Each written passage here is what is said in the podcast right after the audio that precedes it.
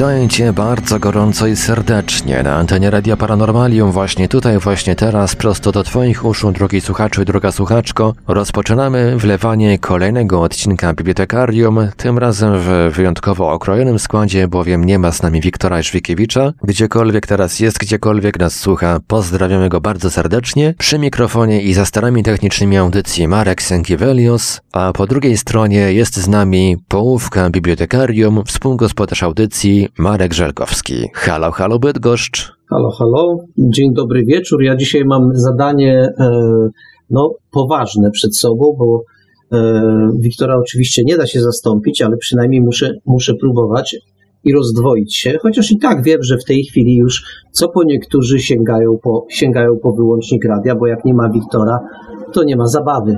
No, jednak jednak będę, będę, się, będę się starał, a tematem dzisiejszej audycji, mm, jak Państwo zapewne wiecie, jest książka Joanny Jaks, e, Podróż do krainy umarłych. To jest pierwszy tom, e, pierwszy tom cyklu zaplanowanego na trzy tomy, e, zanim nadejdzie jutro. Pani Joanna Jaks, tak naprawdę to pseudonim, naprawdę pani Joanna Jakubczak, Hmm, cóż, cóż, cóż powiedzieć? Ja powiem tylko tyle, że mm, przez bardzo długi, długi czas jakoś nie miałem mięty do, do powieści, które są sagami rodzinnymi, dzieją się na przestrzeni lat i wiecie Państwo, no coś tak jak przez analogię do serialu, do serialu Dom. Dzieje się i dzieje, lata płyną, a pokolenia się zmieniają, dzieci się rodzą, starsi umierają i tak to się wszystko toczy.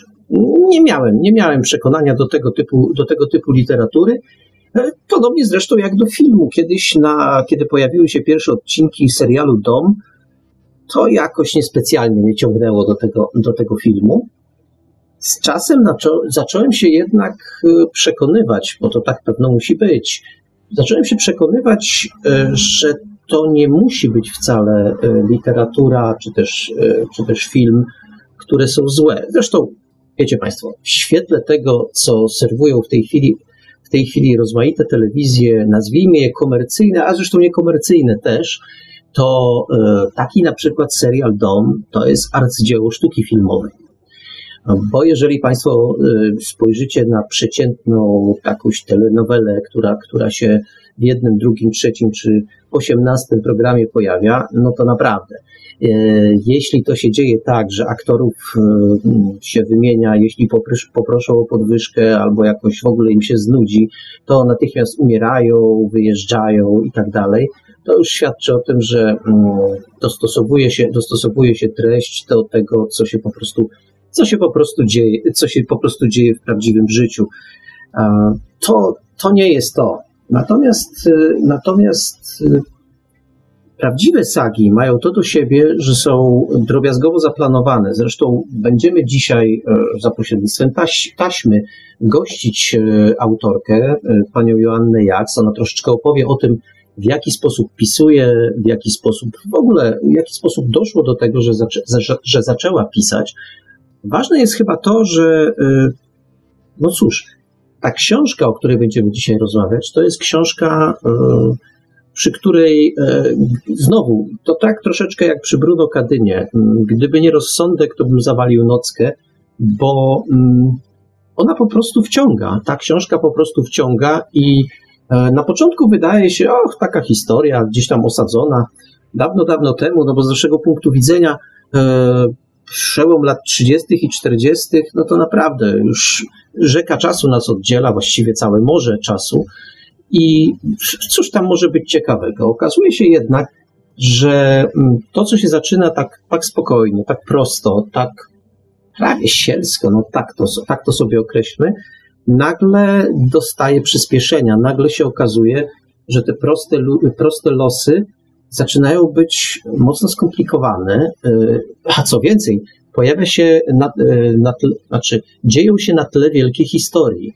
To jest duża zaleta tej książki i, i, i myślę, że mm, no warto, warto, po prostu, warto po prostu sięgnąć e, po tę literaturę, bo, co, co ważne, e, autorka, pani, pani Joanna Jaks, bardzo dba o szczegóły. to jest książka, z której no może przesadzę, ale ja sobie lubię poprzesadzać, w związku z tym niech, niech będzie.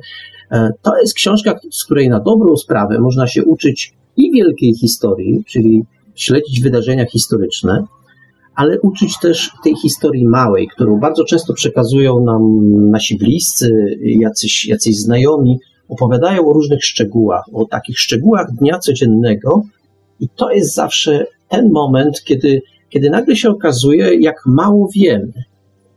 I cóż, no, ja myślę, że to jest, e, pomimo że zaczynamy dopiero audycję, to jest dobry moment, żeby oddać głos autorce pierwszej, posłuchajmy pierwszej części, pierwszej części rozmowy, którą e, z autorką przeprowadziłem. E, zadałem jej w tej części, w, w tym wywiadzie pytania o to, żeby przedstawiła troszeczkę swoją drogę pisarską. No, myślę, że to jest zawsze ciekawe, jeśli prosimy autora o to, żeby powiedział, jak został pisarzem. E, tu odpowiedź jest bardzo ciekawa, bardzo, polec, bardzo ją polecam. E, później jeszcze po, po, po rozmowie troszeczkę do tego nawiążę, bo to jest, to jest, e, myślę, że autorka bardzo pięknie przedstawia, jak blisko jest od marzeń, które ma człowiek, do ich realizacji. Warto, warto, warto tego posłuchać. Hmm, oczywiście nie mogłem nie zapytać o to, skąd zainteresowanie takim, a nie innym okresem historii i w ogóle dlaczego, dlaczego historia, dlaczego te, y, dlaczego te wydarzenia opisywane przez autorkę, te historie ludzi, mm, dlaczego tak daleko od nas. Dalej pytałem jeszcze, y, pytałem jeszcze o to, jak się tak, do takiej książki człowiek przygotowuje, bo chyba zdajecie sobie Państwo sprawę, no, jeśli chcemy opisać to, co nas otacza, to to jest bardzo proste. Rozglądamy się i opisujemy. Natomiast na dobrą sprawę jakbym zadał Państwu pytanie, a jak wyglądały, jak wyglądały monety y, II Rzeczpospolitej? Albo jak wyglądała ulica, taka przeciętna ulica w mieście, na powiedzmy y, północno-wschodnich, y, północno-wschodnich, w północno-wschodniej części Polski? Jak tam było? Po prostu. Jakie były smaki, zapachy, kolory? Jak to, jak to wszystko wyglądało? E, normalnie tego nie wiemy, a dzięki, dzięki autorce nagle się dowiadujemy, ale żeby tak mogło być, to jest ciężka praca, ciężka praca autorki, okupione jest to ciężką pracą autorki. Dalej, mm, oczywiście musiałem zapytać o to, czy książka jest fikcją literacką, czy też, czy też są tam jakieś elementy, które, które są wzięte z życia.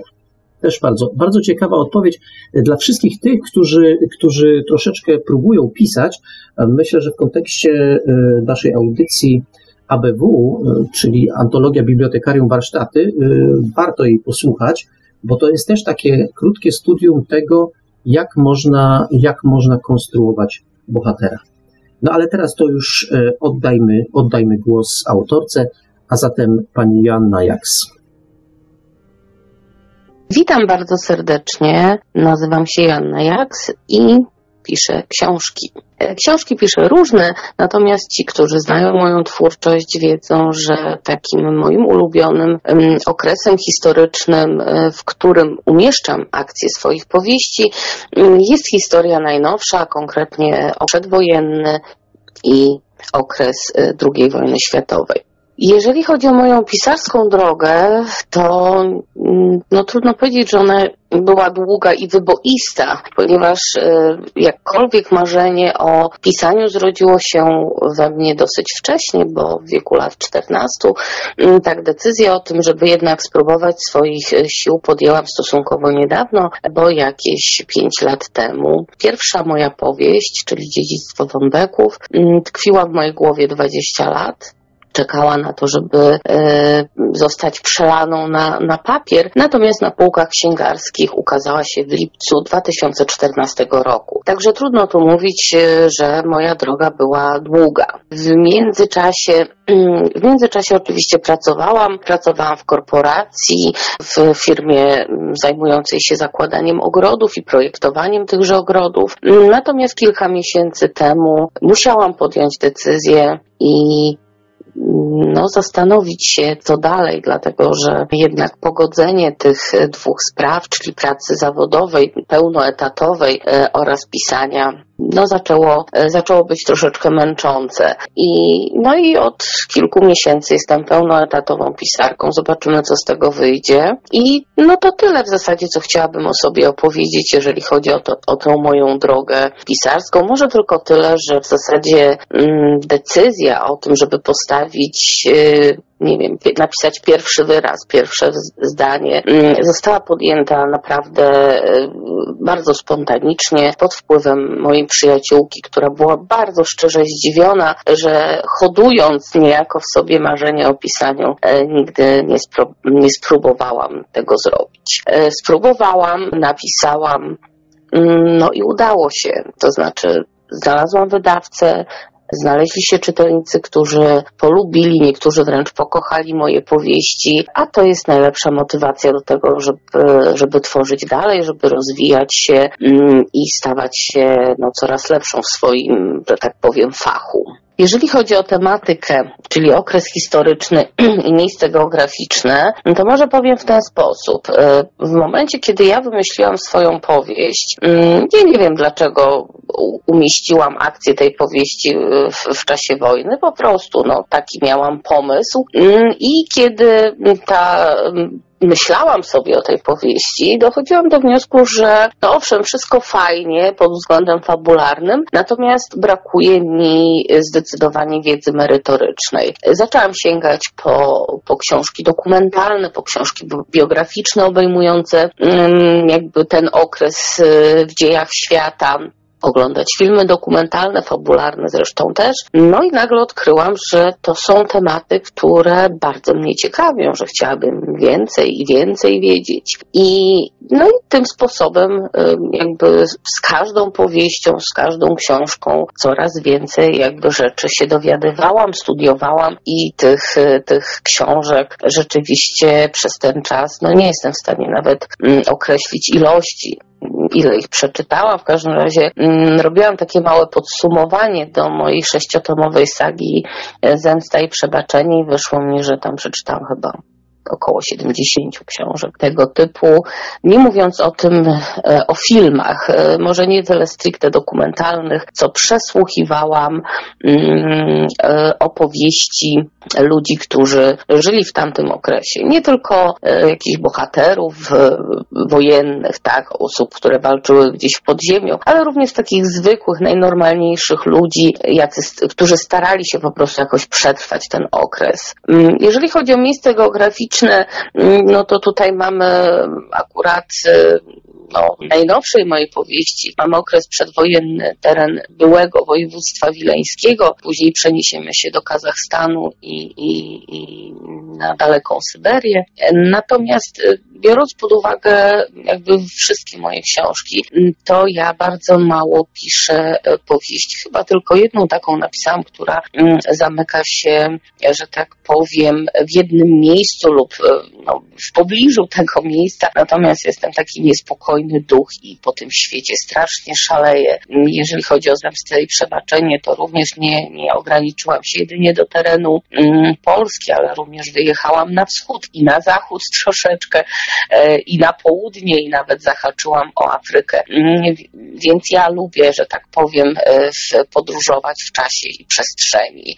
Natomiast jeżeli chodzi o tę e, ostatnią moją powieść, pierwszy tom cyklu, zanim nadejdzie jutro, tutaj była bardzo że tak powiem, zabawna sytuacja, e, ponieważ ja troszeczkę współpracuję z Fundacją dla Rodaka. Jest to fundacja, która wspiera naszych rodaków w Kazachstanie, mm, organizacja, która organizuje wakacje dla, dla młodzieży z Kazachstanu, no i w ogóle robi mnóstwo akcji związanych jakby mm, z Polakami, którzy tam mieszkają. E, no i pewnego dnia zapytałam się pani prezes tej fundacji, e, czy może byłoby mm, wskazane, gdybym na przykład napisała mm, taką książkę, reportaż e, o ludziach, którzy, którzy tam byli, mieszkali, żyli. Niektórzy tam oczywiście pozostali, inni powrócili do kraju i, i no, jest jakby możliwość spotkania się na żywo z tymi ludźmi i czy, czy, czy nie byłoby fajnie, gdybym ja taki e, reportaż napisała i wtedy e, pani prezes, e, pani Joanna Jaridis, Wilkiaridis mówi do mnie, ale my chcemy powieść. No i wtedy mówię, no dobrze, to w takim razie będzie powieść i już zaczęłam obmyślać fabułę. No i dlatego, dlatego to jest właśnie los, los ze słańców. Nie tylko, mówię, nie tylko do Kazachstanu, ale między innymi. I jeżeli chodzi o moje przygotowania do napisania książki, no to oczywiście e, no nie jest tak, że ja jestem w stanie wszystko napisać z głowy. Tutaj research musi być dosyć e, mocno pogłębiony, e, żebym no, głupot nie pisała po prostu. Zatem mm, na samym początku przede wszystkim kompletuję zbiór lektur, które będą mi niezbędne, tak żeby mnie miała cały czas pod ręką. Mm, no i między innymi taka pani napis- Zofia Kurzowa napisała książkę, to jest w zasadzie taki słownik e, na temat e, gwary, w ogóle języka północnokresowego i tych wszystkich e, jakby, no, mogę powiedzieć o gwarze, o pewnych, pewnych nazwach, słowach. I to jest, i to jest książka, która mi praktycznie non-stop towarzyszy, dlatego, że częściowo moi bohaterowie posługują się tą gwarą północnokresową, no i to też musi mieć jakieś no muszę, muszę skądś wziąć mm, to słownictwo, jakim się wówczas posługiwali. I kiedy ja mam już ten zbiór, e, zbiór lektur, no to po prostu wertuję je, czytam, studiuję. Bardzo dużo oczywiście materiałów mam w formie, w formie elektronicznej, co oczywiście jest dużym ułatwieniem, dlatego że no wtedy powiedzmy szukam, mm, wyszukuję sobie konkretne zagadnienie, które mnie interesuje mm, i na tym się skupiam, ale najczęściej tak jest konieczne przeczytanie czytanie całej książki, żeby znaleźć to, o co mi chodziło. Bardzo często się zdarza tak, że kiedy taki materiał czytam, nagle, mm, nagle zdobywam informację, która wydaje mi się na tyle ciekawa, mm, jakieś wydarzenie historyczne, które jest na tyle ciekawe, że postanawiam ubrać moich bohaterów e, i osadzić w tym wydarzeniu, e, w tym wydarzeniu historycznym. I teraz tak, czy książka jest fikcją literacką, czy wykorzystuje historie prawdziwe? Tak, jest to fikcja literacka, natomiast oczywiście tło historyczne, obyczajowe, społeczne jest jak najbardziej prawdziwe, to znaczy przynajmniej jak podają źródła. Zdarza mi się e, i nie ukrywam, że dosyć często, że czerpię pewne zdarzenia, które wydarzyły się osobom mm, no, żyjącym, czasami sławnym, czasami mniej sławnym, które również wplatam w swoją opowieść. Natomiast to nie jest jakby jeden do jednego, to są tylko niektóre wydarzenia. No i czasami może się zdarzyć, że, że jedna z moich bohaterek, czy jeden z moich bohaterów e, posiada fragmenty życiorysów na przykład 10-15 osób. Ale mówię, to są fragmenty, to są jakieś takie smaczki, e, które wydają mi się warte warte pokazania, warte opowiedzenia. Także no jak najbardziej fikcja przemieszana z faktami, natomiast to, to, to nie jest jakby jeden do jednego. To pierwszą część wywiadu, pierwszą część wywiadu mamy za sobą. Dlaczego ja tak e, zwracałem uwagę, dlaczego tak podkreślałem e, chociażby to, że tak niewielka droga dzieli nasze marzenia e, od tego, żebyśmy zaczęli je realizować. Zobaczcie Państwo, mamy rok 2018, co prawda gdzieś tam chyżo zmierza, zmierza do końca, ale jednak jest 2018 rok. A pierwsza książka e, bohaterki dzisiejszego programu, e, pani Joanny Jaks, wyszła w roku 2014. Cztery lata.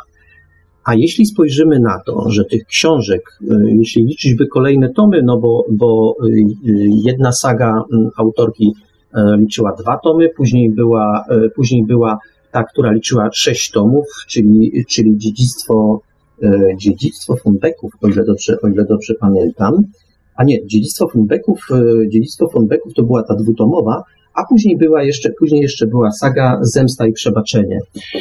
To sześć tomów. Ukazywały się też inne książki, książki autorki. Zobaczcie Państwo, a minęły tylko cztery lata. Co więcej, e, zwróćcie Państwo uwagę, że czasami trzeba mieć kogoś, kto nas pchnie w tę dobrą stronę, w tę stronę, e, której e, dzięki, w tę stronę, dzięki której będziemy mogli realizować swoje, realizować swoje marzenia. Czasami troszeczkę brak nam odwagi, żeby je realizować, No, warto zatem posłuchać kogoś, kto, kto, nam, kto nam po prostu dobrze życzy. Trochę mi brakuje dzisiaj tutaj Wiktora, bo zawsze w tym momencie włączyłby się, włączyłby się do gry i powiedział, powiedział coś ciekawego. O, to może ja teraz coś powiem, powiem coś ciekawego. To tak chyba jest, bo właściwie takich historii, mm, takich historii y, pisarskich poznałem już troszeczkę w życiu. I rzeczywiście w bardzo wielu przypadkach jest tak, że żeby być pisarzem, y, dany autor marzy właściwie od takiego okresu nastoletniego. To bardzo często się zdarza. Ktoś pielęgnuje w sobie to marzenie, mm, bo, bo uważa, że, że to jest to, co, co w życiu fajnie byłoby robić, ale mm, bardzo często nie ma odwagi. Coraz to tak jest, że, że człowiek po prostu y, chciałby, a boi się. I proszę, czy to jest okres potrzebny, czy nie? No są tacy, którzy powiedzą, że nie, no po co było tak długo czekać te 20 lat? Gdyby, gdyby pani Joanna zaczęła wcześniej, to dzisiaj mielibyśmy tych, tych książek, które napisała, znacznie, znacznie więcej. Pewnie tak, ale z drugiej strony, może ta pierwsza książka musiała po prostu w autorce dojrzeć. Może musiała zostać wypielęgnowana w jej umyśle i dopiero wtedy, dopiero wtedy mogła trafić do czytelnika. Nie wiem, to, to pewnie to pewnie rzecz, który, którą będzie trudno rozstrzygnąć, a zatem, a zatem, jej po prostu, zatem jej po prostu nie rozstrzygajmy. To jest, to jest po prostu rzecz, którą war, warto sobie przemyśleć. Czy spieszyć się ze swoim debiutem i tak za wszelką cenę biec, biec ku temu, czy też, czy też nie? Ja myślę, że nie ma prostej, prostej odpowiedzi na tak postawione, na tak postawione pytanie. Po prostu e, bardzo dobrze, jeśli robimy dużo do, y, w tym kierunku, aby realizować swoje marzenia. Ale czy musimy je realizować już teraz, natychmiast? Nie wiem, po prostu, po prostu nie wiem. Natomiast y, zwróćcie Państwo uwagę, co autorka mówi o researchu, o szukaniu, o szczegółowym znajdowaniu. Te, te 70 książek, które, które trzeba było przeczytać, żeby, żeby, żeby powstała powieść, to jest miara tego, e, być może miara tego, dlaczego książki pani Joanny Jaks tak dobrze się czyta. Bo nie ma w nich fałszu. Nie ma w nich e, takiego prześlizgiwania się po temacie, po szczegółach. No, prześlizgujemy się kiedy? Kiedy wtedy, kiedy nie wiemy, e, co w tym miejscu umieścić. A myślę, że myślę, że taka sytuacja w książkach, o których mówimy, po prostu nie następuje. E, pani Joanna jest przygotowana i co? To docenić można wtedy, kiedy e, człowiek zamyka książkę i mówi sobie: Kurczę, jaka to była pełna, krwista historia. Nie dość, że bohaterowie, e, ich losy wciągnęły mnie, to w dodatku, w dodatku wszystko grało. Nie było, tam, nie było tam fałszu. Ja myślę, że jest coś takiego jak taka nić porozumienia pomiędzy y, autorem książki a czytelnikami i, i że czytelnicy bardzo często czują, czy, czy pisarz mówi do nich w sposób szczery, czy też coś udaje. I to kolejny punkt, y, punkt dla pani Joanny, że nie udaje, że to są książki pisane ach, tak mądrze można powiedzieć, sercem, ale emocjami, y, po prostu całą sobą, i co później owocuje. Ja myślę, że czytelnicy doskonale to, doskonale to wyczuwają. Ja oczywiście, y, jako człowiek, człowiek internetu, człowiek, który w internecie dosyć dużo buszuje, nie mogłem sobie y, odmówić i oszukałem troszeczkę na temat tego, co, co na temat twórczości pani Joanny, jak pisze się na różnego rodzaju forach. I to, co przed chwilą powiedziałem, jest poruszane bardzo często szczerość wypowiedzi. Szczerość, z jaką autorka przemawia do czytelników, jest podkreślana. Oraz właśnie emocje, o których mówiłem, że ci bohaterowie, którzy się pojawiają, zwykli ludzie tak naprawdę, no bo chociażby w tej książce, o której mówimy, Podróż do krainy umarłych, no poja po, pojawiają, się, pojawiają się dzieci, pojawiają się, pojawiają się osoby dojrzałe, które mają swoje kłopoty, bo tam mamy, bo tam mamy, mamy na przykład wnuczka, który opieku, opieku, opiekuje się ociemniałym, ociemniałym dziadkiem, mamy młodą kobietę wychowu, wychowującą, wychowującą dziecko. No, zobaczcie Państwo, zupełnie proste historie. I nagle pojawia się wielka historia. Ona się po prostu gdzieś tam przewala przez tych ludzi i okazuje się, że że ona wszystko zmienia, że ten świat nagle e, w związku z tymi wielkimi wydarzeniami historycznymi rozpęka się, rozpada się, zupełnie się zmienia. Oczywiście to, co, to, co najgorsze się może stać, to co, to, to, co będzie chyba najstraszniejsze, pojawi się w kolejnych tomach, które, które są planowane e, przez, e, przez panią Joannę, bo, tak jak powiedziałem, cykl Zanim nadejdzie jutro będzie liczył sobie trzy tomy. Pierwszy Podróż do krainy umarłych y, to ten, o którym dzisiaj rozmawiamy. W przygotowaniu Ziemia ludzi zapomnianych, to drugi. No i jeszcze przed autorką, przed tym, przed tym, y, przed, przed przystąpieniem do pracy jest y, druga strona, druga strona nocy. A zatem mamy do, mamy do czynienia z wielką taką epicką opowieścią, tak jak zacząłem mówić o tym, ja nie mogę się powstrzymać przed porównaniami właśnie, właśnie chociażby z serialem Dom.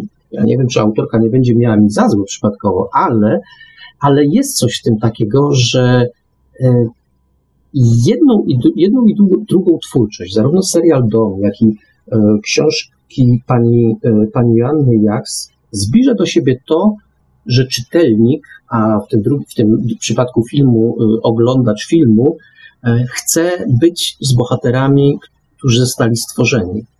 E, to jest właśnie to, że e, kiedy wspominałem o tej, o tej, o tej zawalonej nocce, to nie dlatego przecież, że się tam aż tak dużo dzieje, że tam jest tak sensacyjnie. No, takie książki też oczywiście lubię, dlatego, ale dlatego, że w książce pani Joanny e, ci bohaterowie są prawdziwi i chcemy z nimi podążać, chcemy, chcemy być ciekawi nas, e, co, co, się stanie, co się stanie dalej. Ważne jest w książce pani Joanny jak to, że e, na naszych oczach dzieje się, mm, już to mówiłem, wielka historia, ale też wielka, no, znowu to zabrzmi tak patetycznie, martyrologia. Ta wielka i ta mała, codzienna. Ja cały czas, ja cały czas to tak z takim, z takim, z takim namaszczeniem powtarzam, z tak, tak natrętnie to powtarzam, E, nie ma Wiktora, więc nie ma mi kto przerwać, więc sobie będę powtarzał dalej.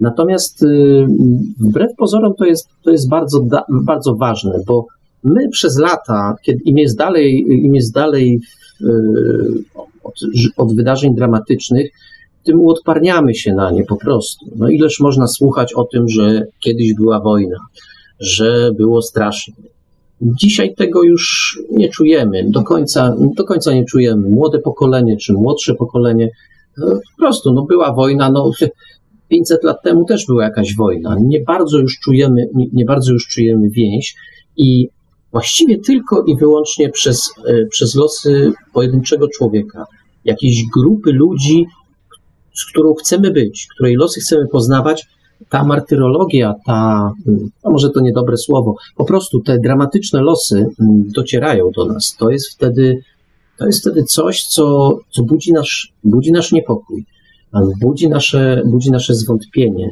jakieś takie, takie, takie przekonanie, że już nie jesteśmy pewni tego, co nas otacza. E, bo nagle się okazuje na przykładzie bohaterów e, pani Joanny, że tak jak w naszym przypadku, Mamy swoje proste, codzienne życie, a ono może zostać rozwalone w jednej chwili, właściwie błyskawicznie i wszystko trzeba przestawiać, wszystko trzeba przestawiać na nowe tory.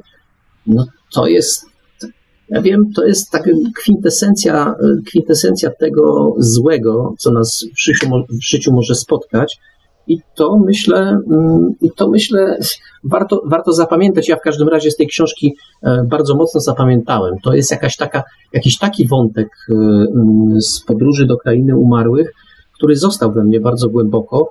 E, bo oczywiście, no, niby, to się, niby to człowiek wie, że wielka historia przetacza się po nas bardzo często jak walec, ale bądźmy uczciwi, proszę Państwa, to no, czy wielka historia się po, państw, po mnie czy po Państwu przetoczyła? Nie sądzę. No, nic takiego wielkiego się w naszych czasach nie dzieje. E, jest co prawda politycznie e, bardzo, bardzo gorąco, ale w gruncie rzeczy nic wielkiego, dramatycznego wokół nas się nie dzieje. A bohaterowie książki pani Anny Jaks, e, no, rzuceni są w takie sytuacje ostateczne, które, które mm, no, sprawdzają. Bardzo często, bardzo często mówią sprawdzam temu, jaki, temu jakimi są ludźmi, temu, czy jak się, jak się zachowują, jak mogą się zachowywać. I pewnie dlatego, e, pewnie dlatego z czasem e, zacząłem, zacząłem Zacząłem, zacząłem zresztą od tego, że, że nie bardzo, że nie bardzo mm, szanowałem kiedyś różnego rodzaju sagi. Wydawała mi się to taka literatura drugorzędna. Dzisiaj y, z pewną radością odszczekuję to zupełnie, zupełnie szczerze. To tak nie jest. Y, sagi są. Nie ma złych, znaczy powiem tak, są albo złe, albo dobre sagi. Y, I na tym polega tak naprawdę różnica. I niektóre z nich mogą być literaturą, a niektóre z tych sag literaturą zdecydowanie nie są. Książka pani Joanny Jaks, i to jest oczywiste, co powiem, literaturą jest, bo to nie jest tylko śledzenie, śledzenie losów e, bohaterów, e, którzy, którzy gdzieś tam e, żyją sobie w północno-wschodniej Polsce, przedwojennej Polsce II Rzeczpospolitej. Ich losy są takie zupełnie zwyczajne i nagle pojawia się wojna, nagle pojawiają się Rosjanie, no i zaczyna być dramatycznie. No przecież za dużo nie zdradzę, jeśli, jeśli, jeśli powiem, że nagle nasi bohaterowie stają przed koniecznością wyjazdu na wschód. Czy to na Syberię, czy do Kazachstanu. Y, to wyobraźcie sobie Państwo teraz, że ktoś Wam komunikuje, że jedziecie gdzieś w głąb, w głąb subkontynentu eurazjatyckiego, no to ja nie wiem, czy, no może na wycieczkę, to tak, ale, ale czy tak z całym z całym dobytkiem, z całą rodziną, w ogóle z całym życiem? Nie jestem pewien. Nie jestem pewien, czy, czy, czy, to, e, czy to byłaby porywająca, porywająca perspektywa. E, cóż, Mówiłem o tej zapalonej nocce y, i to, i to jest taka rzecz, która często, mm, nawet po ostatniej audycji, jeden z, z naszych słuchaczy zarzucił mi, że to już jest przesada, bo no, przecież nocki się nie zarywa z powodu książki. Powiem tak, no bardzo ci, e, szanowny słuchaczu, współczuję, że nigdy nie udało ci się zawalić nocki z powodu dobrej książki. Mnie się już kilka razy udało. Teraz, co prawda, coraz częściej górę bierze rozsądek, ale to jest tylko rozsądek na zasadzie i sposób myślenia na zasadzie, no przecież jutro muszę wstać i iść do pracy. W związku z tym, no dobra, zakładka w ruch, zamykam książkę i idę spać, ale, ale w gruncie rzeczy, gdybym mógł, to bym tę książkę po prostu skończył. To, to, myślę, to myślę, że, że warto i mm, warto, warto, coś takiego, warto coś takiego przeżyć i powiem tak, oczywiście łatwo przeżyć to z książką sensacyjną, z książką, której, której, y, której, no właśnie, chciałem powiedzieć, że się dużo dzieje, ale w tej książce też się dużo dzieje, tak na dobrą sprawę, e, więc, więc to nie, to, to, to fałszywy trop. E, no, łatwo jest się porwać sensacyjnemu wątkowi, łatwo jest się, łatwo jest się porwać jakiejś zagadce, którą rozwiązujemy, którą rozwiązujemy wspólnie z z bohaterem, z bohaterem książki sensacyjnej. Ale uwierzcie mi Państwo, pani Joanna jak sprawia, że równie łatwo jest podróżować y, przez życie z bohaterami książek. Po prostu. I to myślę, to myślę, jest, y, to myślę jest duża, duża wartość, jeśli chodzi, jeśli chodzi o ten, ten typ literatury. Cóż, tak sobie gadam, gadam i cały czas, y, cały czas spoglądam na puste krzesło obok mnie, na którym powinien siedzieć Wiktor. E, to teraz się sprytnie wymknę i zaproszę Państwa na kolejną część, ostatnią, drugą, czy jak, jakkolwiek to nazwiemy, wywiadu z panią Joanną Jaks. Tym razem pytałem o to, czy mogłaby w jakiś sposób zareklamować swoją powieść, bo to, bo to zawsze ciekawe, co autor ma do powiedzenia. Troszeczkę pani, pani Joanna mi uciekła z odpowiedzią, ale nie dziwię się. Mówiąc szczerze, doskonale, doskonale ją rozumiem. Dalej zapytałem o dalsze losy, dalsze losy bohaterów, jak sobie to zaplanowała. I bez spoilerowania, bez, bez zdradzania jakichś szczegółów szczególnie istotnych, pani Joanna opowiada o tym, jak sobie to, jak sobie to dalej zaplanowała. Dalej rozmawiamy o tym, co kształtuje pisarza. To jest bardzo, z mojego punktu widzenia, bardzo ważne pytanie, bo oczywiście można mówić, że pisarz to wyobraźnia, ciężka praca, być może trochę, trochę tego, co nazywamy weną, ale również przecież suma lektur, którą, którą każdy autor w życiu przeczytał, to jest zawsze bardzo istotne. Zobaczcie Państwo, posłuchajcie Państwo, jakie lektury wymienia Pani Joanna. Bardzo ciekawe. Zresztą w kontekście tego, jak mówi o swoich, swoich planach literackich później, o tym, co ma zamiar jeszcze napisać, jakie są jej literackie plany, to jest bardzo znamienne. Ta, ten zestaw lektur jest bardzo, bardzo znamienny. Kolejne pytanie dotyczyło tego, jakich argumentów użyłabym, żeby zareklamować swoje powieści. I to jest, czy też ostatnią swoją powieść, i to jest chyba najtrudniejsza rzecz, jaką przychodzi mi czynić, ponieważ jeżeli chodzi o autoreklamę, jestem zupełnie do niczego.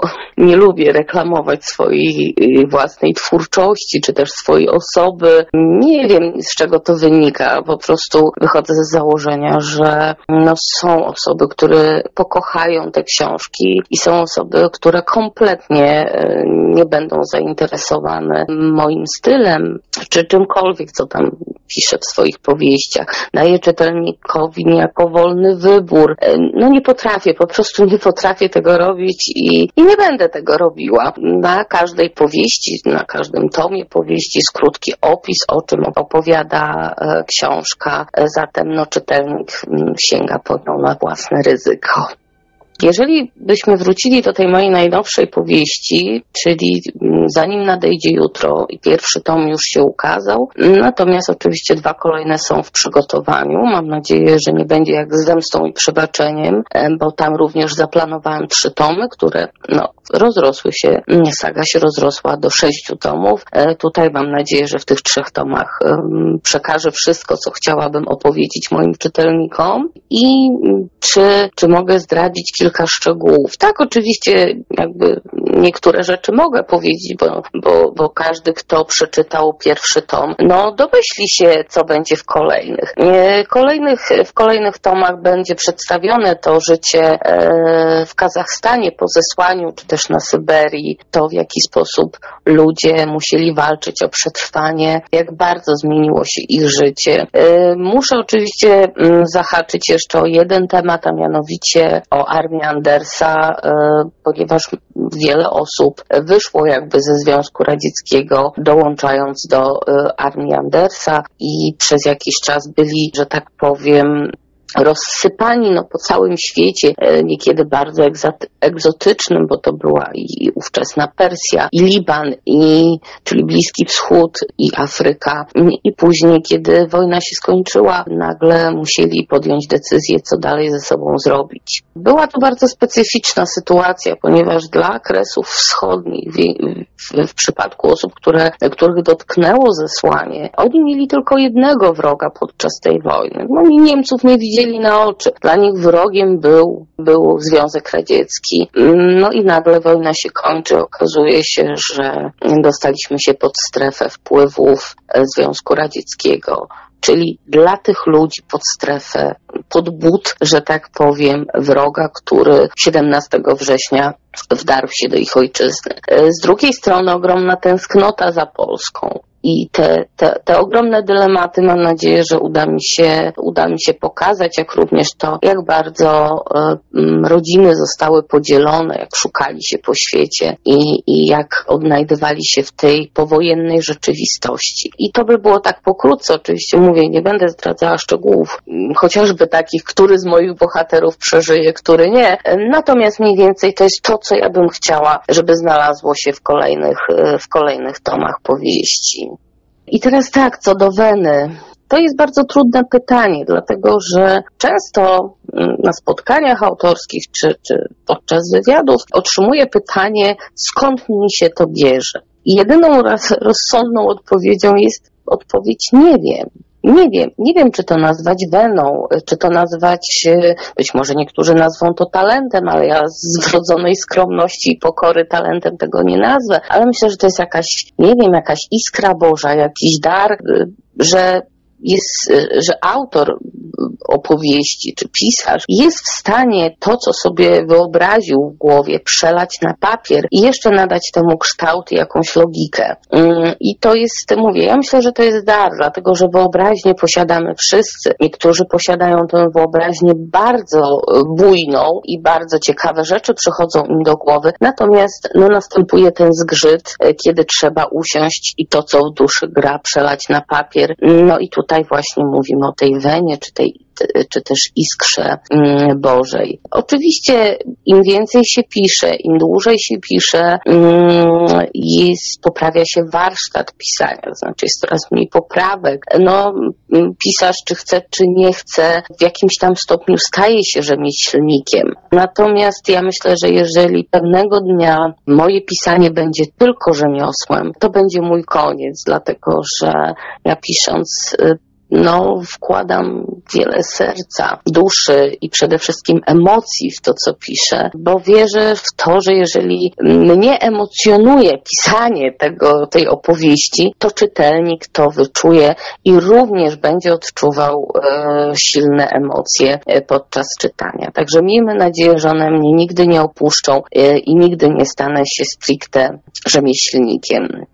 Autor to również suma lektur, takie tutaj mam pytanie, jakie przeczytał w życiu. Oczywiście, no, jestem jeszcze z pokolenia, które czytało, czytało dużo, gdzie w zasadzie, no tak jak w tej chwili ludzie zasiadają codziennie przed telewizorem, oglądają ulubiony serial, czy cokolwiek innego, co im tam pasuje. Mm, tak kiedyś e, taką, takim rytuałem było sięganie po książkę. E, więc nie jestem nawet w stanie powiedzieć, ile tych powieści, książek, bo, bo, nie tylko to były powieści, e, przeczytałam, bo myślę, że to no, na tony można byłoby liczyć.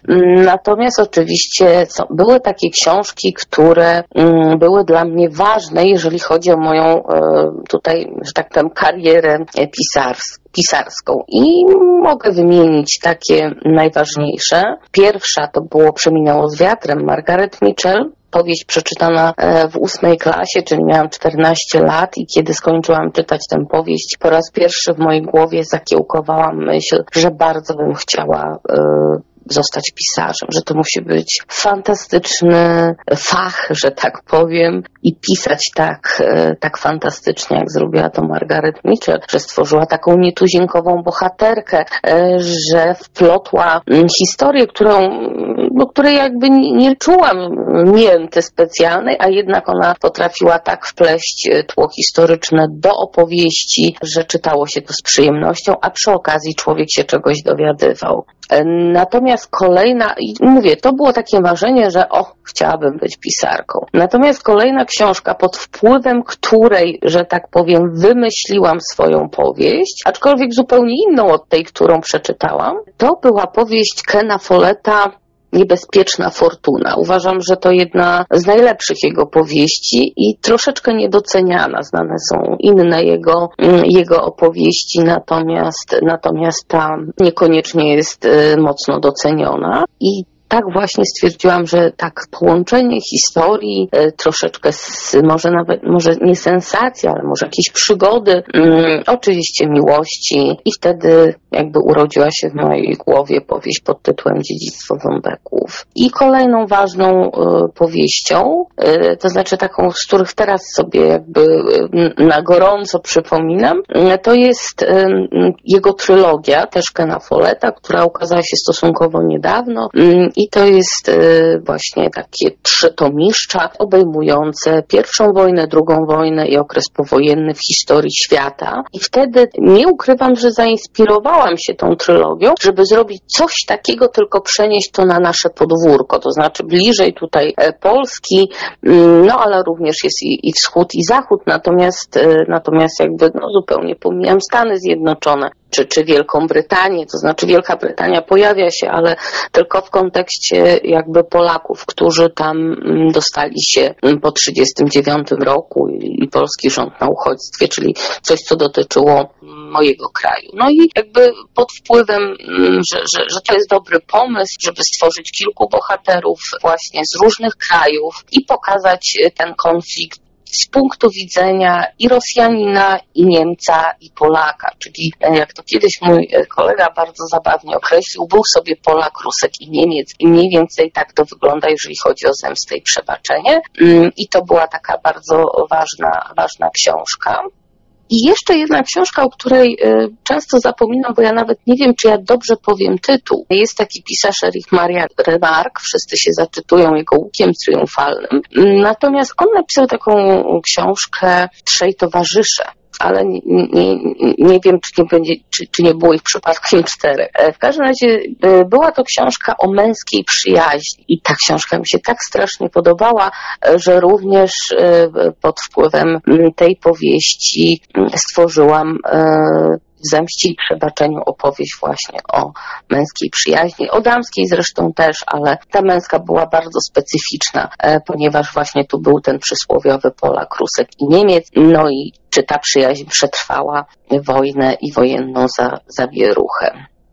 Jakie są moje plany literackie? Y, na razie to są bardzo skonkretyzowane, y, a mianowicie mm, przede mną są y, dokończenie drugiego i napisanie trzeciego tomu powieści, zanim nadejdzie jutro, dlatego że ja mówię, ja piszę te powieści, to nie jest tak, że one leżą sobie w szufladzie e, i ja po prostu wyciągam po kawałku i, i, i wrzucam, bo niektórzy czytelnicy myślą, że właśnie tak jest i, i, i żeby jakby podkręcić sprzedaż, czy, czy żeby, no nie wiem, tutaj taki niedosyt zostawić, no to właśnie mam tam całą szufladę tych swoich e, powieści i wyciągam, no to teraz tą, teraz tą. Mm, no nie, to nie jest tak, tworzę, tworzę, że tak powiem, na gorąco, na, na E, na, bieżąco.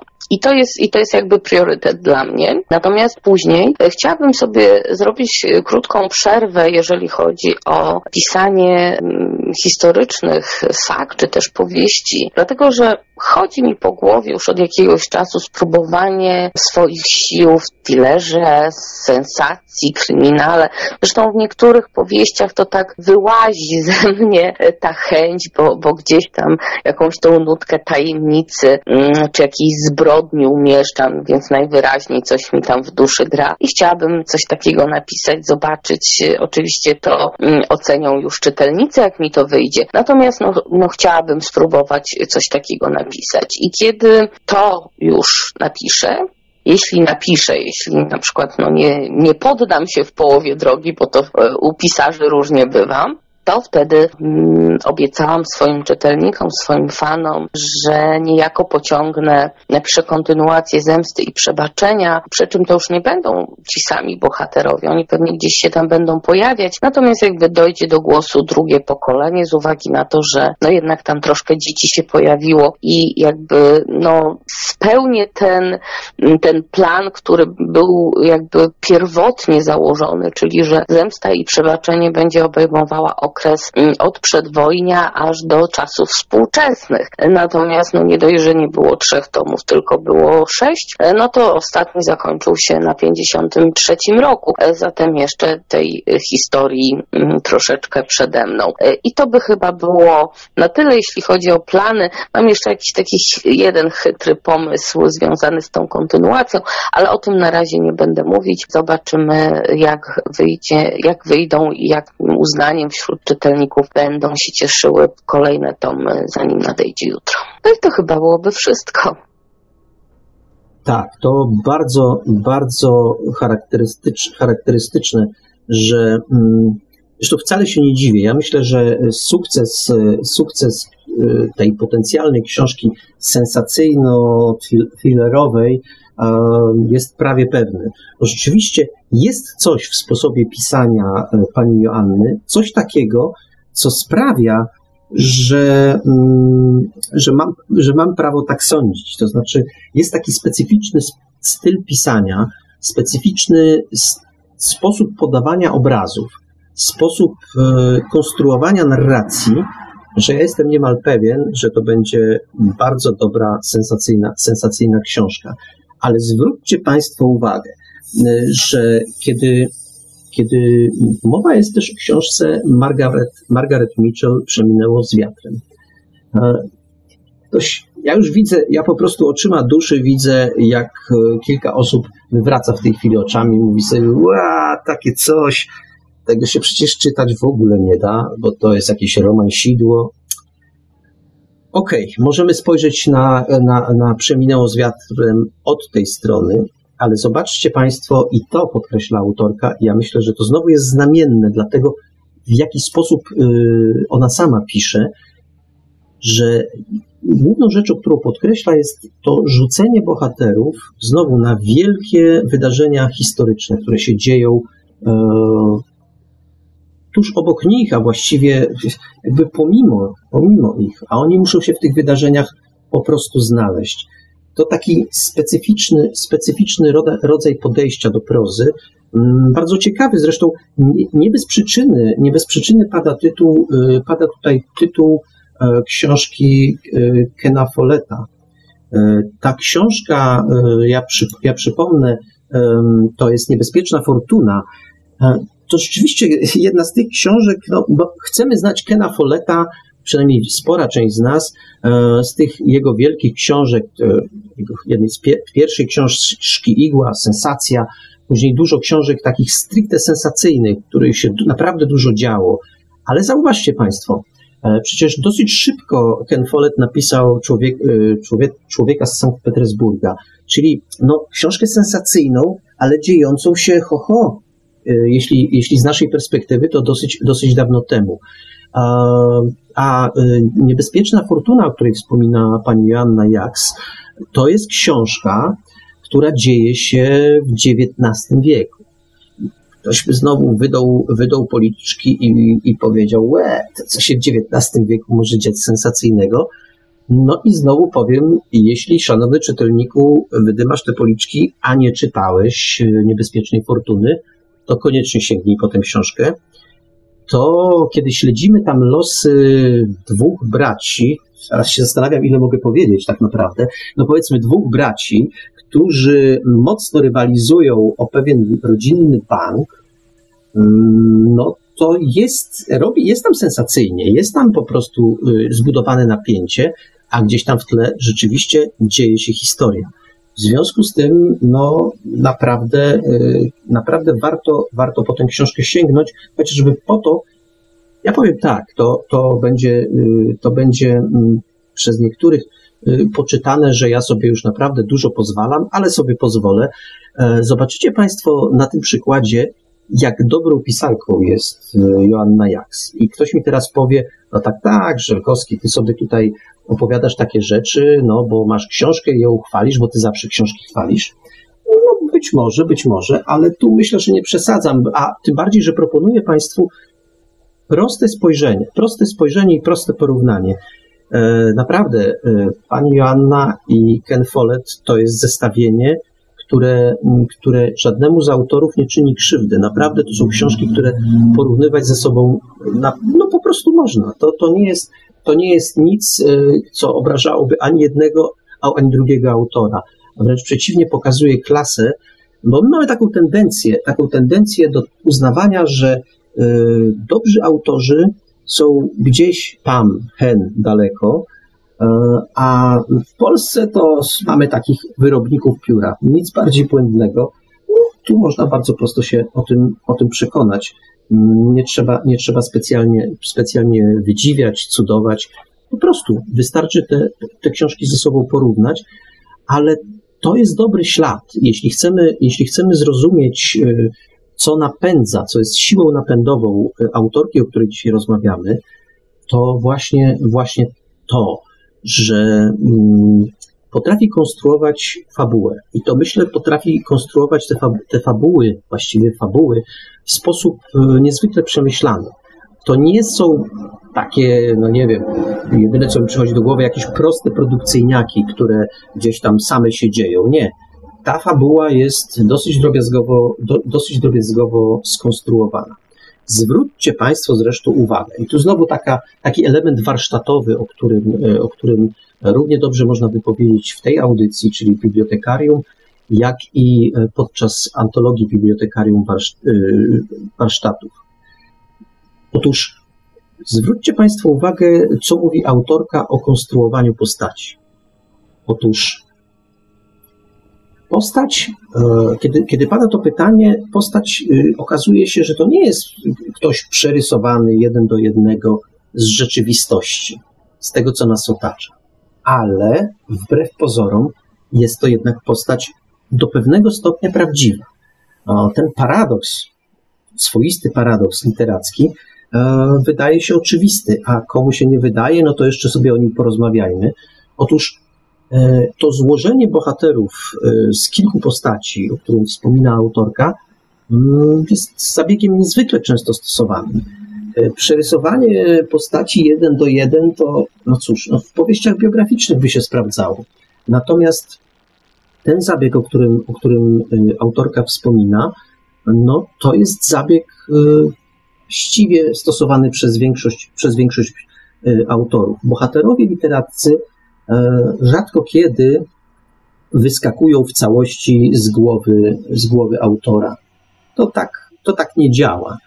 E, rzeczywiście autor najczęściej zbiera sobie różne, różne postacie, zbiera sobie losy ludzkie, pewne cechy charakteru, pewne, pewne, spos- pewne podejście, do, pewne sposoby, w jaki podchodzą, podchodzą dane postacie do, do, do rzeczywistości. Mm, później to można dosyć, e, dosyć sprawnie, dosyć dobrze ulepić w jedną konstrukcję i taki bohater, taki bohater mm, myślę, że ma tę siłę przyciągania, jaką mają bohaterowie e, tworzeni przez panią Joannę Jaks. No to jest dla mnie, to jest rzecz dla mnie, mm, często to dzisiaj powtarzam, ale oczywista. Czuję po prostu, że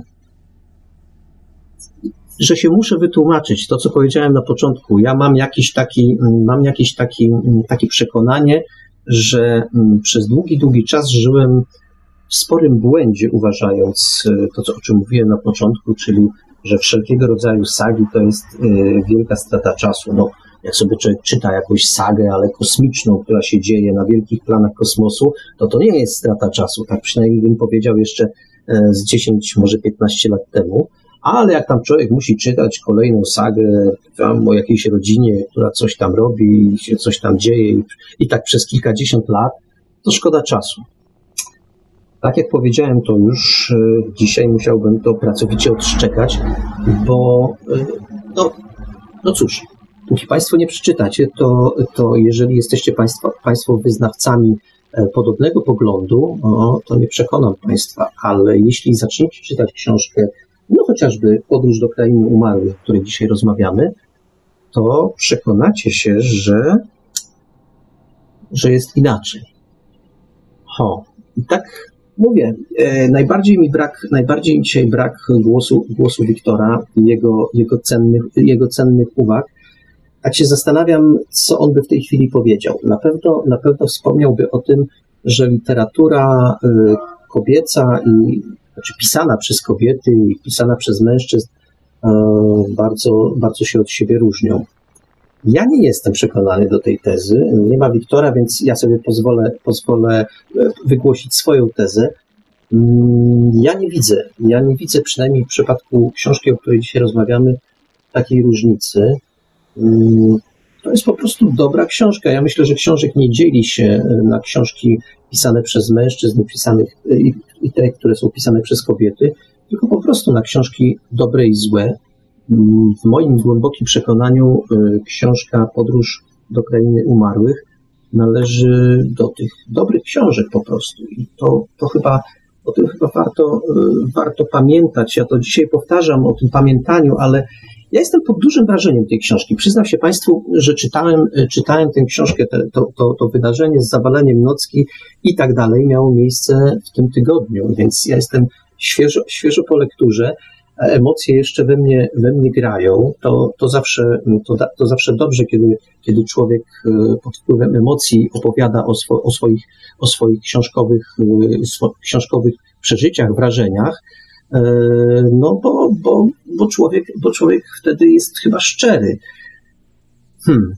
Mam sobie tutaj taką zapisaną uwagę, że wolność, wolność jako wartość, bo zwróćcie Państwo, e, co miałem na myśli. Zwróćcie Państwo uwagę, że mm, książka, e, książka o, której, o której mówimy, dzieje się w bardzo trudnych, dzieje się w bardzo trudnych czasach. Już wspominałem, najazd sowiecki i to, o czym mówi autorka, nagle bohaterowie, bohaterowie y, książki, to, co się właściwie będzie działo w kolejnych tomach, a tutaj mamy przedsmak te, y, tego, co się może dziać, oni nie znają innego wroga niż Rosjanie. Oni, nie, tak jak mówiła autorka, Niemców nie widzieli na oczy, no z racji, z racji yy, geografii. No po prostu żyli sobie, żyli sobie w północno-wschodniej Polsce i tam się po prostu pewnego dnia pojawili Rosjanie i no i tę wolność po prostu, po prostu zabrali. A teraz wyobraźmy sobie rzeczywiście tak po ludzku tę sytuację, że gdzieś po wojnie dowiadują się, dowiadują się bohaterowie, że teraz ci, którzy im wolność zabrali w dalszym ciągu, będą, będą panami ich świata. To nie jest chyba, to nie jest y, chyba komfortowa, komfortowa sytuacja, dlatego, dlatego y, wbrew pozorom, przy całej, przy całej y, tematyce książki, która, która książka, y, te książki poruszają, bo to nie tylko ta jedna książka, warto pamiętać o tym, że y, sprawa wolności gdzieś, przynajmniej w tej książce, o której tu rozmawiamy, gdzieś się przemyka i znowu ktoś powie, no na siłę, na siłę Żelkowski wrzucasz ten wątek z tą wolnością. Nie jestem tego, tego taki pewien. Uważam, że cała, cały kunszt polega właśnie na tym, żeby nie eksponować tego, tak jak to robią na przykład politycy, nie eksponować tego i nie krzyczeć wolność, wolność, my tu musimy za wszystko wolność i, i niepodległość i naród i ojczyzna i tak dalej, to gdzieś może się dziać w tle, a wtedy człowiek y, chyba dobrze sobie uświadamia, y, że takie wartości, które wymieniłem przed chwilą, one są naprawdę ważne, mogą być ważne, a szczególnie stają się ważne, kiedy są, są nam zabierane. I wtedy uświadamiamy sobie, że, że jeśli się coś traci, to to było, uświadamiamy sobie, jak było to cenne. Że taka prosta, a nawet kto wie, czy, prostacka, czy nie prostacka konstatacja, ale my w ogóle jakoś ostatnio, y, takie mam wrażenie, kiedy, kiedy toczę różnego rodzaju rozmowy, y, my bardzo często y, nie zastanawiamy się nad rzeczami prostymi. E, jesteśmy skłonni snuć różnego rodzaju wizje, różnego rodzaju, różnego rodzaju wielkie sytuacje nas e, zajmują. Losy świata, losy cywilizacji i tak dalej, i tak dalej. Natomiast mm, nie zastanawiamy się nad rzeczami prostymi, nie odpowiadamy sobie na proste pytania, a jeśli ktoś próbuje nam takie pytania suflować, tak jak ja próbuję to robić państw, z Państwem w tej chwili, to od razu się pojawia zarzut, no tak, tak, ale to, to taki patos z tego bije.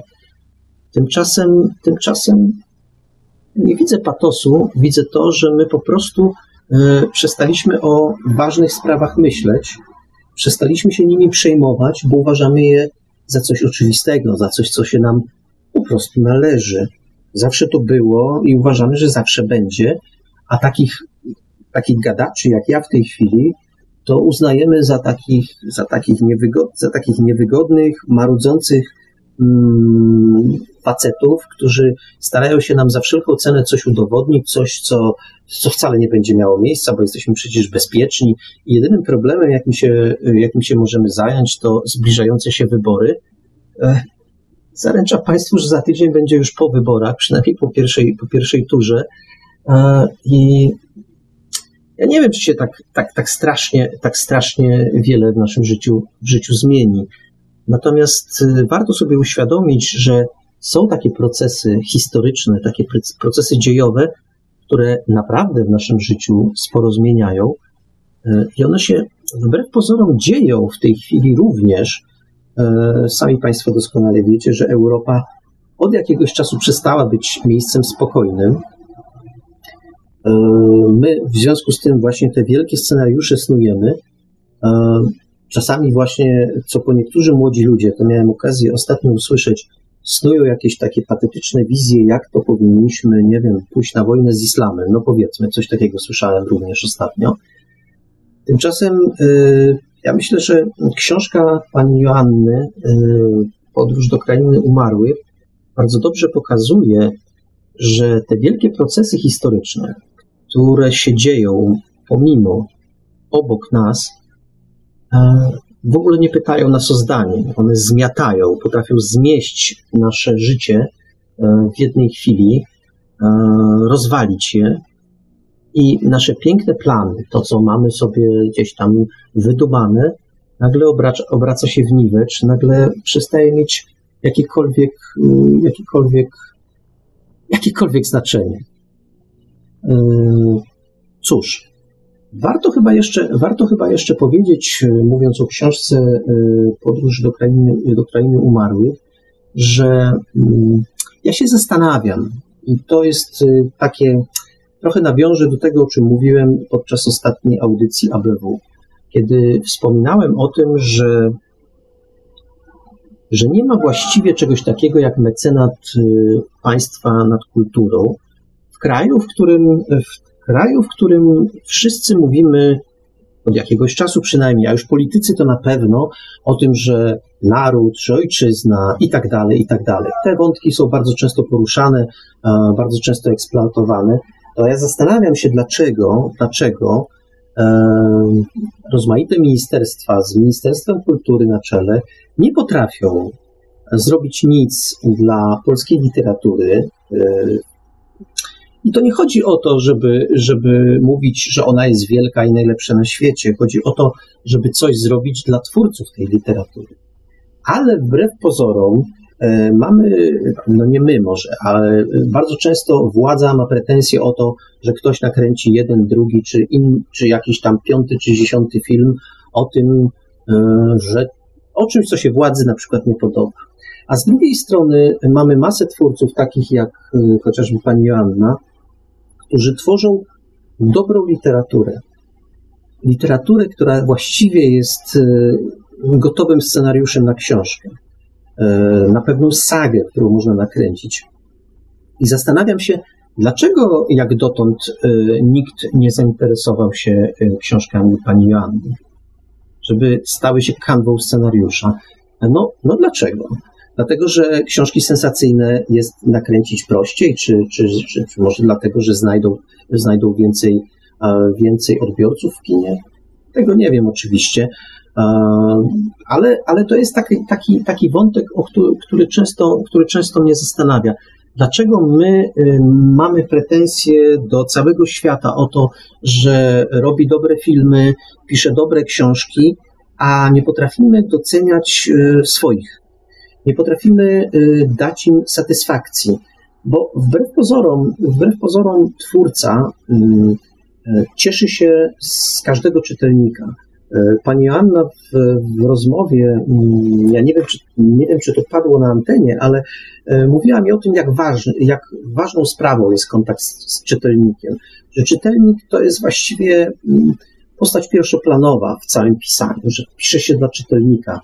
E, oczywiście e, gdzieś tam każdy autor filtruje przez siebie i, i, i, i ta historia powstaje w nim i niejako. Oczywiście owo pisanie dla czytelnika nie oznacza, że należy od razu pisać pod publiczkę. No tak, oczywiście, że nie. No pisanie, pisanie dla czytelnika nie, ozna, nie, oznacza, e, nie oznacza tego, że trzeba schlebiać, schlebiać każdy, takim prostym gustom. Natomiast czytelnik jest istotą, istotą pisania dla pisarza. Bez czytelnika no, można sobie popisać, ale jaki, to ma, jaki ma to po prostu sens? No, niewielki, powiedziałbym. Natomiast y, y, mówiłem o tej satysfakcji dla autorów, bo Polska to taki dziwny kraj, jak mawiał pewien kabareciarz, e, taki dziwny kraj, że my e, wielbimy pisarzy, którzy byli kiedyś. No dzisiaj, dzisiaj y, mówimy o Żeromskim, zachwycamy się, jak to, jak to przedwiośnie napisał. Zachwycamy się Sienkiewiczem, który gdzieś tam w XIX wieku e, skrobał e, powieści ku pokrzepieniu serc. I wszystko bardzo dobrze, to e, wielcy pisarze byli i dałoby się jeszcze wymienić z kilku innych, ale potrafimy się tak naprawdę zachwycać tylko tymi, którzy już odeszli. Ewentualnie, y, ewentualnie czasami się czymś tam zachwycimy, ale to już musi, najlepiej, żeby, żeby ktoś to jeszcze z zagranicy pochwalił, to my się też zachwycimy, na przykład książkami, y, na przykład książkami Olgi Tokarczuk. Jest się czym zachwycać, oczywiście, ale zwrócę Państwu uwagę, y, że Olga Tokarczuk bardzo, znaczy szczególny roz, rozkwit jej, znaczy rozkwit zainteresowania jej twórczością nastąpił wtedy, kiedy e, pani Olga Tokarczuk zaczęła osiągać e, sukcesy za granicą. Wcześniej była znana tym, którzy lubili dobrą literaturę, e, bo po prostu jest dobrą pisarką. Natomiast moda na panią Olgę Tokarczuk zrobiła się wtedy, kiedy to niejako wróciło rykoszetem. Tak, wróciło, zrykoszetowało i, i gdzieś się pojawiło na polskim rynku. Wtedy pani Olga Tokarczuk stała się modna ja nie wiem, czy to jest nawet dobre, do, dobre zjawisko dla autora. No, z punktu widzenia ilości sprzedanych książek to na pewno. Natomiast ja nie wiem, czy dobrze jest być modnym, bo mam takie wrażenie, że pisarz modny bardzo często jest nierozumiany, bo część ludzi czyta go, czyta go tylko dlatego, że jest modny, a nie dlatego, że chce go czytać. Myślę, że pani Olga Tokarczuk w tym pierwszym okresie, kiedy jej książki, fascynujące książki, to nie, nie bez dwóch zdań, mm, kiedy czytali ci, którzy naprawdę chcieli je czytać. Później niestety zaczęli czytać również ci, którzy uznawali, że po prostu e, trzeba się posnobować troszeczkę. Rozmawiałem, miałem okazję kiedyś rozmawiać z kimś, kto przeczytał jedną z powieści pani, pani Olgi Tokarczuk i powiem, że to było dosyć zabawne, bo mm, miałem wrażenie, że, roz, że ten ktoś przeczytał zupełnie inną książkę e, niż, niż ja. Który z nas miał rację, nie wiem, nie chcę tego, nie chcę tego nawet rozstrzygać, ale po co, po co o tym mówię? E, o, dlatego, już zresztą o tym częściowo wspomniałem. Otóż e, ta tendencja do tego, żeby nie zauważać autorów, e, a jest ich w naszym kraju naprawdę sporo, tych autorów, którzy naprawdę nie powinni, co więc nie powinni, oni po prostu nie mogą mieć kompleksów w stosunku do, do swoich zachodnich kolegów, bo oni bardzo często są nawet lepsi. Nie ma natomiast jakiegoś takiego parcia, jakiegoś takiego, jakiegoś takiego mechanizmu, który sprawiłby, że staną dobrze, dobrze wypromowani. Ja, tak jak wspominałem w poprzedniej audycji w ABW, no, sporo, sporo, e, sporo bym dał, żeby zobaczyć taką oto sytuację, kiedy, kiedy ministerstwo sponsoruje po prostu tłumaczy na Zachodzie, płaci, no sponsoruje to złe słowo w ogóle, płaci po prostu uczciwą stawkę za tłumaczenie polskich pisarzy po to, bo to jest sposób na promowanie polskiej kultury. I, i jeśli, jeśli by coś takiego kiedyś miało miejsce, to uważam, że, że na przykład książki naszej dzisiejszej autorki, pani Joanny Jaks, jak najbardziej się mogą znaleźć. A to chociażby z dwóch powodów. Po pierwsze, z czysto literackiego. Ten literacki powód, no po prostu to dobra pisarka jest. A drugi powód, taki, że już wielokrotnie o tym wspominałem. Książki pani Joanny zahaczają o historię, o, te, o to, co się działo kiedyś, pokazują, tak jak mówiłem, losy ludzi na tle historii, ale pokazują właśnie tę historię, historię, której bardzo często ludzie na zachodzie, w tej strefie języka angielskiego po prostu nie znają, albo znają ją no, w sposób mocno niedoskonały, żeby nie powiedzieć zakłamany. Mm, nagle można pokazać, e, jak było. E, ja nie wiem, czy, czy wiedza o tym, że e, w 1939 roku we wrześniu Polska przeżyła agresję dwóch państw, jest taka powszechna na Zachodzie. Wcale nie jestem, wcale nie jestem o tym przekonany. Ja w ogóle dzisiaj stwierdzam, że jestem mało, mało przekonany do wielu rzeczy, ale tak to, tak to chyba jest, że, że mm, ta wiedza, wiedza gdzieś w tej Europie Zachodnią, Zachodniej, którą e, skłonni jesteśmy uważać za takie, takie miejsce, w którym ludzie wszystko wiedzą lepiej, są piękniejsi, mądrzejsi, wspanialsi, no to tak nie wiem, nie wiem czy do końca. I jeśli, jeśli, miała, jeśli miałyby e, jakieś takie tłumaczenia powstawać, to myślę, że e, jedną z takich pierwszych książek, która, która mogłaby być przetłumaczona, E, e, to, będzie, to by była chociażby książka Podróż do krainy umarłych, czyli pierwszy tom, pierwszy, są tagi, e, pierwszy tom sagi, zanim, zanim nadejdzie jutro. Cóż, ja wspomniałem o, na początku naszej audycji, gdzieś tam w każdym razie w początkowych jej momentach, o, o researchu, o tym, jak się zbiera materiał. Mm, pani Joanna także, także o tym wspominała, o tym, o tym drobiazgowym y, przeszukiwaniu, przeszukiwaniu książek i o ważnej bardzo rzeczy, o rozmowach z ludźmi, e, o tym, że te rozmowy, mm, one są ważne, myślę, z dwóch powodów i to również chyba w książce, nie, nie chyba, również w książce pani Joanny widać. E, z dwóch powodów. Po pierwsze, czysto fa e, takich faktograficznych. Rzeczywiście Rzeczywiście w tych książkach y, pani Joanny jest y, cała masa szczegółów. Y, wspominałem o tym, że my dzisiaj nie wiemy, jak wyglądała przedwojenna ulica. No, czasami jak są jakieś filmy, ale, e, ale w gruncie rzeczy nie wiemy. To z książki pani Joanny tak, takich szczegółów możemy się dowiedzieć po prostu. Ale jest ważniejsza rzecz z tych, wynikająca z tych rozmów, bo znowu emocje. No, dzisiaj to często podkreślam, ale emocje, emocje są bardzo ważne. E, te emocje, o których mówi pani Joanna, e, które się wlewa w książkę i, i te, te same emocje później czytelnik wyciąga z owej książki. To jeśli książka, w książce te emocje są, no to, to, to, jest, to jest połowa sukcesu. A przecież rozmawiając z ludźmi, którzy przeżyli tamte wydarzenia, te emocje bierze się do siebie. Później kwestia tego, żeby je w sposób umiejętny, w sposób, w sposób y, taki z talentem zrobiony przekazać. I to, to się pani Joannie zdecydowa zdecydowanie udaje.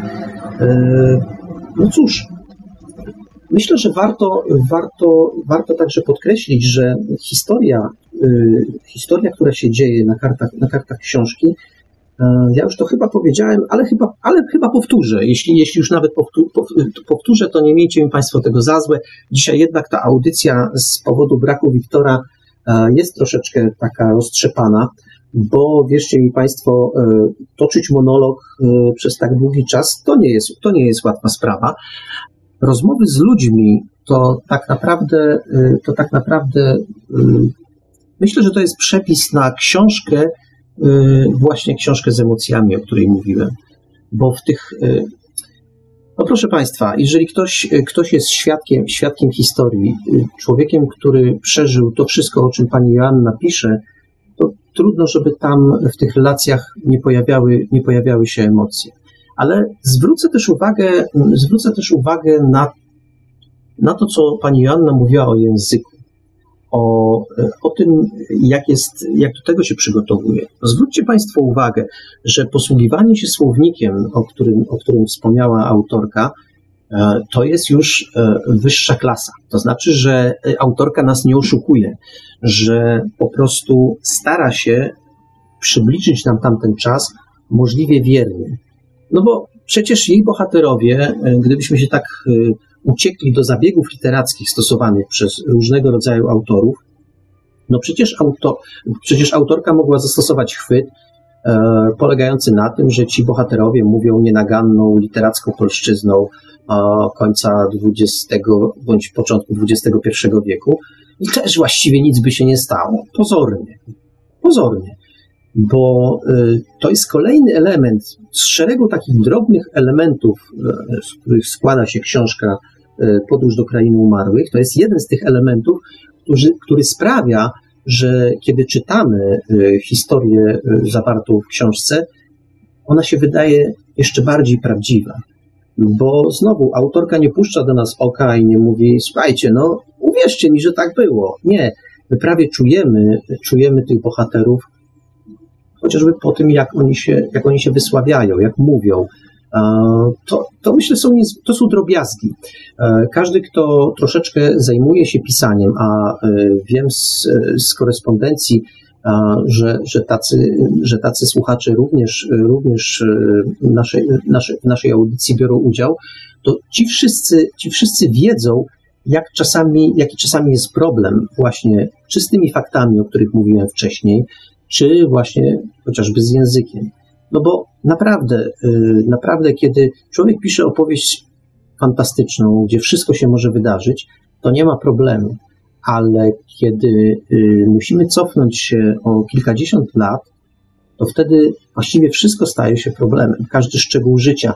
Mm, ja już nie wspomnę o takich prostych, prostych rzeczach, e, o których na przykład dzisiaj bardzo, bardzo młodzi ludzie, no, nie podejrzewam słuchaczy naszej audycji o coś takiego, ale kiedy zobaczyłem w swoim czasie y, na jednym e, z kanałów YouTube, że dzieci nie do końca wiedzą, do czego służył telefon starczą, a no to się e, złapałem na tym, mm, oczywiście troszeczkę się pośmiałem na początku, ale później złapałem się na tym, że przecież, a właściwie dlaczego mają wiedzieć? To są na, telefony starczą no, naprawdę dawne czasy. E, I e, świadomość tego, że się nie wysyłało przez nie SMS-ów, a że w ogóle to wszystko inaczej działało, e, to, to nam, takiemu starszemu pokoleniu, wydaje się to zabawne. Ale tak naprawdę musimy zdać sobie sprawę, jak szybko czas przemija. Myślę, że w ogóle z dziesięciolecia na dziesięciolecie to przemija szybciej. I w związku z tym tym bardziej chylę czoło przed, przed autorką, przed panią Joanną Jaks, że tak dobrze, tak szczegółowo potrafi, potrafi tamten czas opisać. Wierzcie mi Państwo, no, inaczej. Każdemu, kto mi nie wierzy, kto mówi sobie, a tam gada, bo gada, bo, bo, musi gadać, bo Wiktora dzisiaj nie ma, to musi gadać dwa razy więcej niż normalnie, to ja polecam proste ćwiczenie.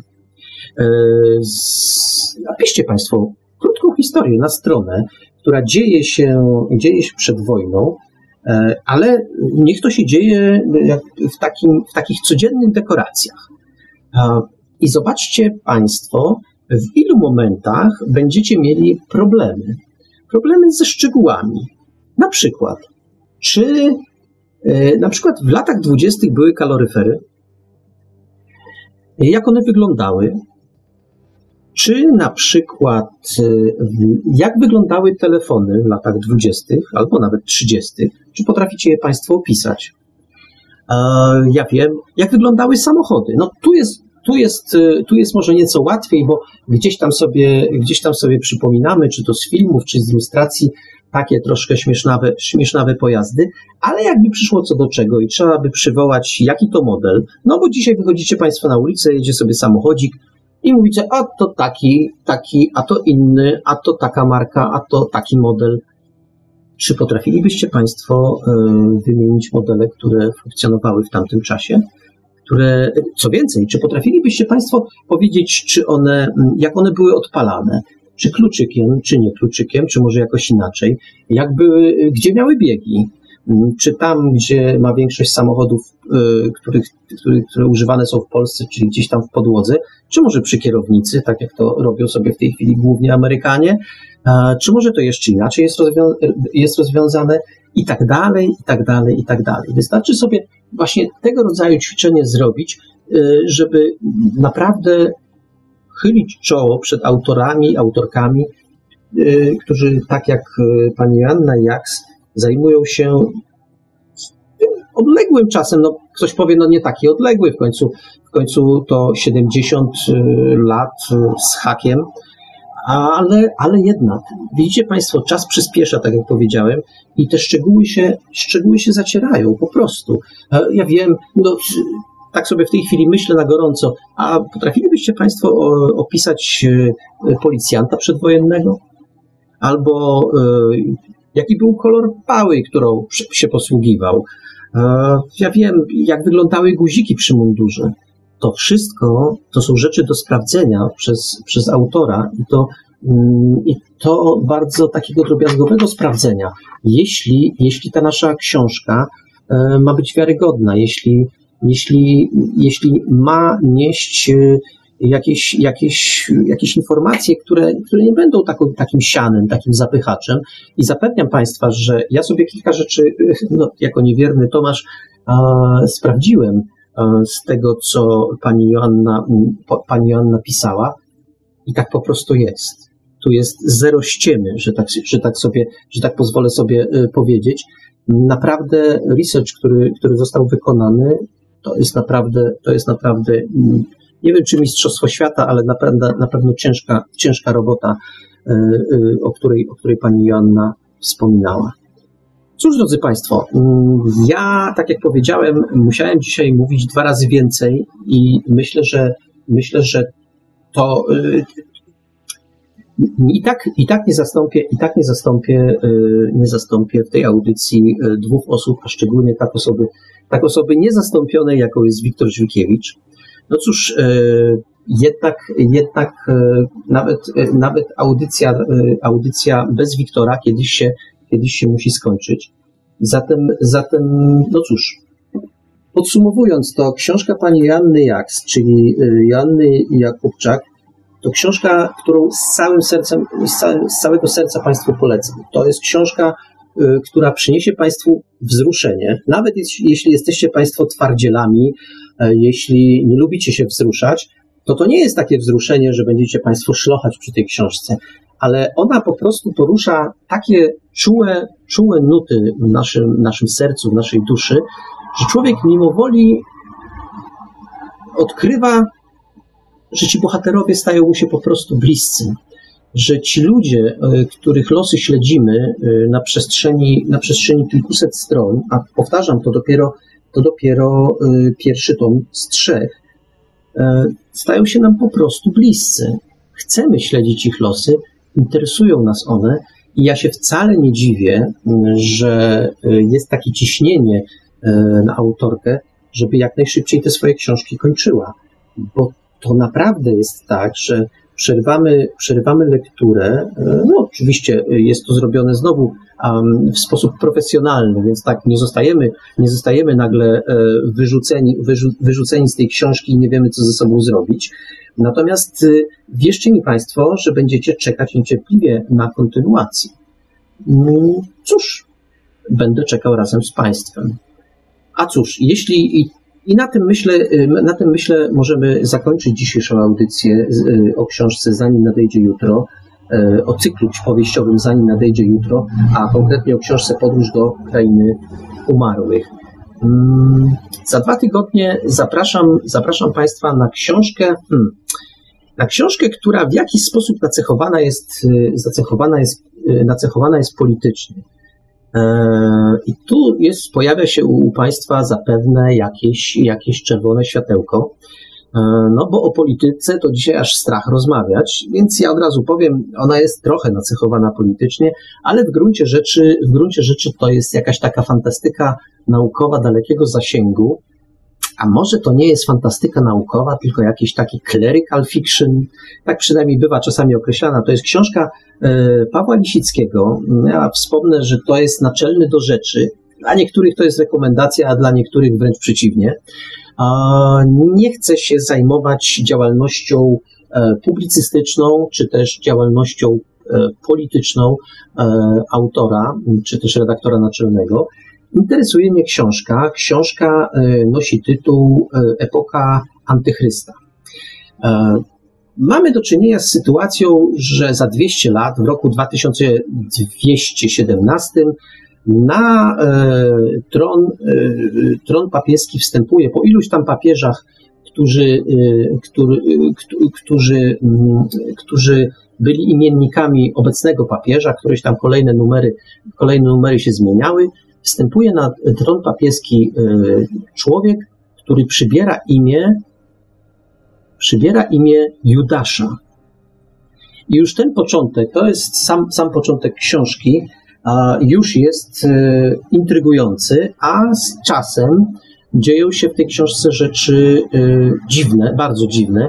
Wydawać mi się mogło, że to jest e, jednak abstrakcja, ale mamy do czynienia z autorem, który, który jest zbyt dobrze obeznany w pewnych niuansach związanych z wiarą, religią, kościołem, polityką, żeby to była, żeby to była amatorszczyzna. Wręcz przeciwnie, tu są pewne, pewne dosyć głębokie rozważania dotyczące tego, jak to jest, jak to będzie, dlaczego tak jest i dlaczego pewne rzeczy, które dzisiaj nie mieszczą nam się w głowie, e, opisane są jako rzecz, rzecz normalna.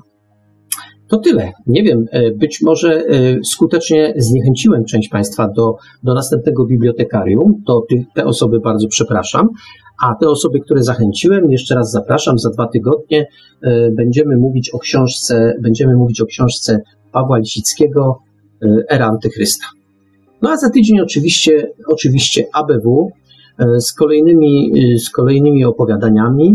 No cóż, jeśli bym tak uchylił rąbka tajemnicy, to powiem, że e, będzie sporo e, opowiadań Juriana. A teraz cóż, no to hmm, być może nie, nie do końca udane i nie do końca, e, nie do końca takie, jakbyście Państwo oczekiwali, ale jednak było na antenie, co, co też jest pewną wartością. Kończę to, to wydanie, wydanie bibliotekarium. Zapraszam na następnie. Pięknie, Państwu wszystkim dziękuję za uwagę. Mam nadzieję, że nie zanudziłem Państwa na śmierć, że jakoś mi się udało, e, przynajmniej częściowo i niegodnie, zastąpić e, naszą parę. E, mam nadzieję, mam nadzieję że, to tylko, że to tylko przejściowo. Życzę samych udanych lektur, życzę tym, którzy piszą dużo weny i cóż, do usłyszenia w następnej audycji. Bardzo dziękuję. A mówił te słowa do Państwa współgospodarz bibliotekarium Marek Żalkowski. Audycję jak zawsze od strony technicznej obsługiwał Marek Sękiewelios, Radio Paranormalium, Paranormalny Głos w Twoim domu. Dobranoc i do usłyszenia ponownie już za tydzień, tym razem w ABW.